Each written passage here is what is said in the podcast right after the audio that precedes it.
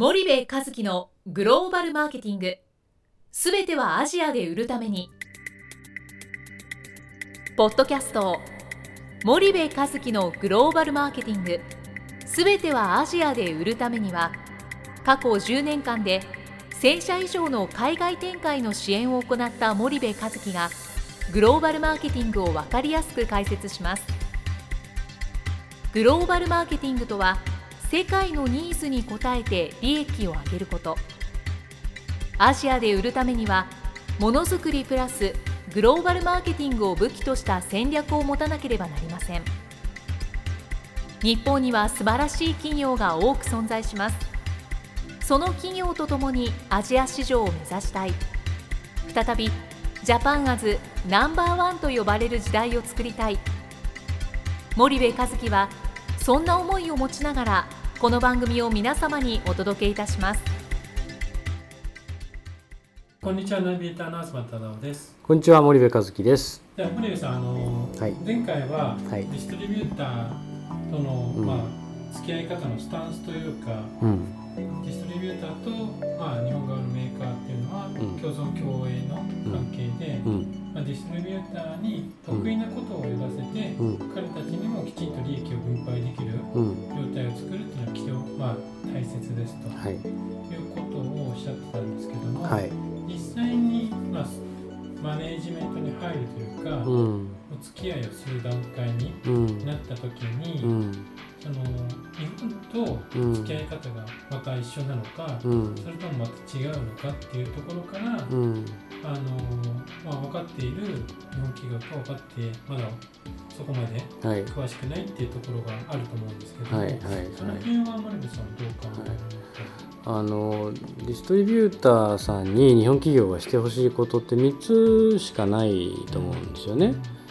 で1つが、えっと営業じゃないですか。はい。でこれはあの既存のおいわゆる間口に対する営業。はい。でもう一つ目が新規顧客の開拓、まあ、新規間口を取ってくるっていうことですよね。はい。でこれ2つともまあセールスですよね。うん。でセールスを取ってきたらはい。今度そこに商品を届けるデリバリーっていう話があるわけですよね。で日本だとこれね間違いにくいんですけど日本にはね素晴らしい会社があってヤマトとかねうん佐川とか素晴らしい会社があるわけですよ。はいでそうするとディストリビューターさんっていうのは、まあ、営業活動するわけじゃないですか。はいで注文を取ったらそれはヤマトや佐川が配達するわけですよね。けどアジア新興国にはヤマトや佐川みたいな会社はないわけですよ。そうするとこのディストリビューターっていうものはまあ新規で営業してきたり既存のところに営業してくるっていう業務とそのデリバリーをするっていう業務、はい。まあ、大きく言うとセールスの業務とデリバリーの業務が2つあるんですよね。うん。でこのセールスの業務とデリバリーの業務がある中でセールスっていうのは既存の顧客に対するセールスはまあいいじゃないですか。はい。でも日本企業がこう新規で商品投入する時っていうのは新規で間口を取っていく営業をしないといけないわけですよセールスをしないといけないわけですよね。そうするとここの部分が大変でここに、えーメーカーがうんある程度のそのマイクロマネージメントなり人を出すなりしてはい。支援をしないと間口のカバレッジ伸びないんですよね。はい。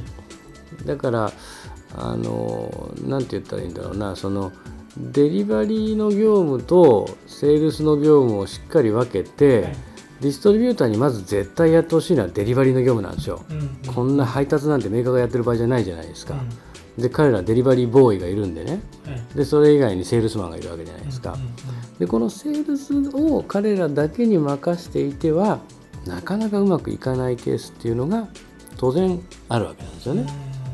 あのなんて言うんですかね6割とか7割ぐらいなんですよ。うん。満足度が。うん。で残りの3割をメーカーがどれだけやれるか。っていうところがすごく重要になってくるんですよね。はいはいはい。でそこをまあやらないうん。のがあの一つ日本企業の大きな問題になってるんですけどね。はいはいはい。であとその日本だとヤマトとか佐川がいるからでえーセールスとデリバリーを分けるっていう発想がないじゃないですか。うん。そのそもそも分かれてるんで。うんうんらそこをちょっとこう勘違いしちゃうっていうかですね。混同してしまうっていうのは一つありますよね。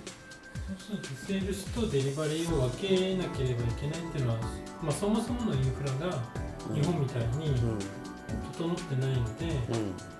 まあ、メーカーがデリバリーを請け負っていては、うん。そのセールスがうんできなくなってしまうっていううん。ような意味合いもある、えっとねどっちかっていうとディストリビューターイコールだ、まあ、代理店じゃないですか、はい。卸じゃないですか、けどねディストリビューターイコールアジアではヤマトプラスセールスちょっとできちゃうみたいなね、うん。そういう位置づけなんですよ。はい。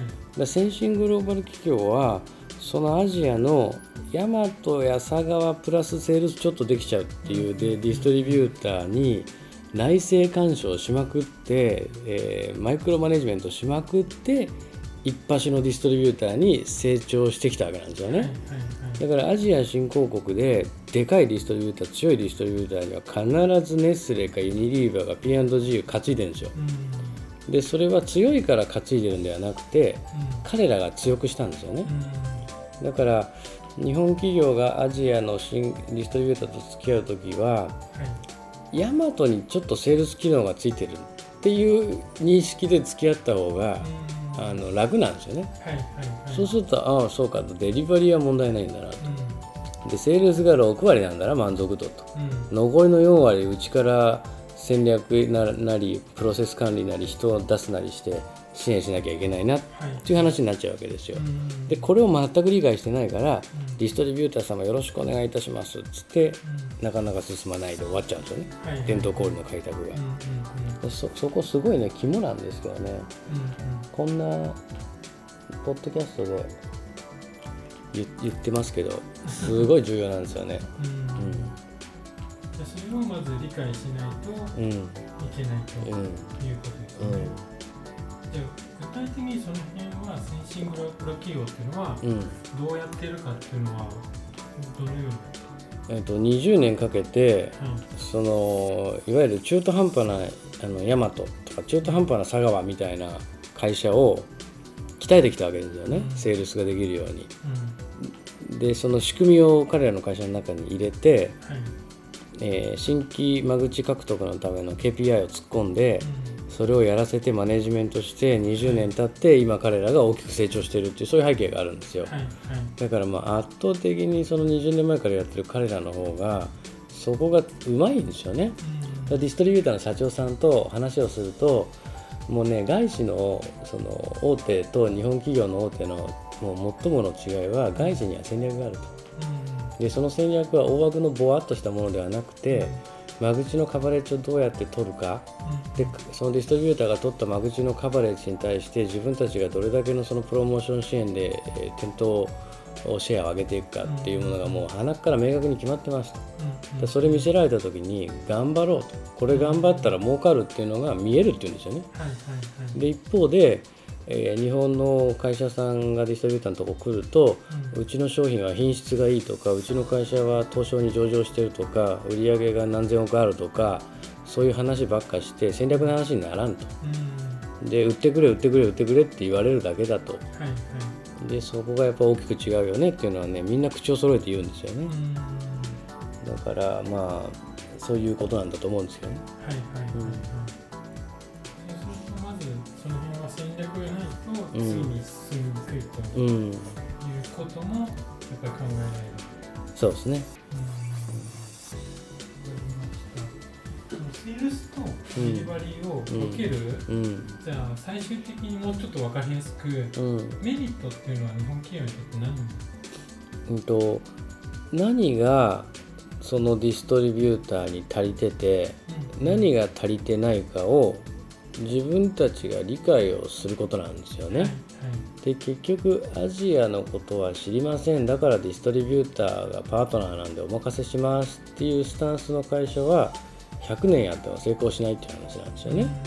でそうするとデリバリーはできるんだなっていうのは理解はできるわけじゃないですか、はい。単純な話だし物を運ぶっていう話じゃないですか、うん。そのスピードはあるにしてもうん。ね、でそうするとやっぱり難しいのはこのセールスの方なんですよね。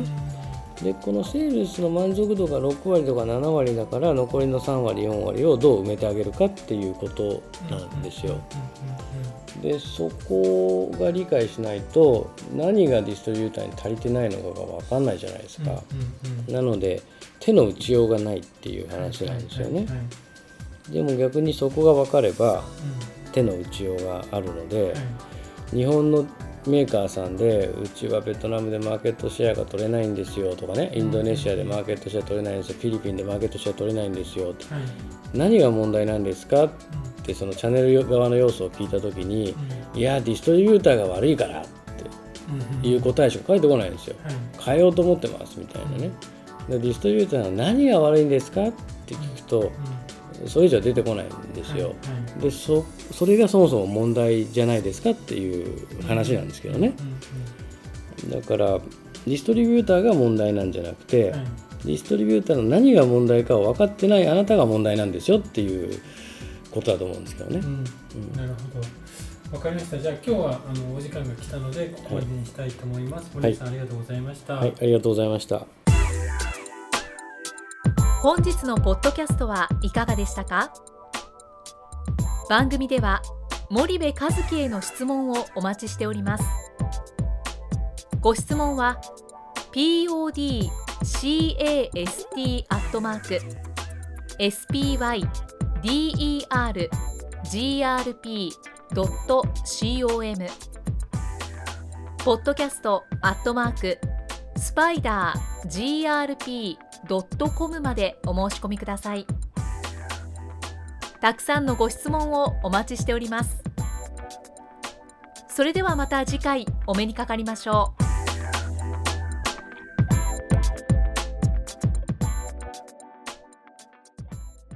森部和樹のグローバルマーケティング。この番組はスパイダーグループの提供によりお送りしました。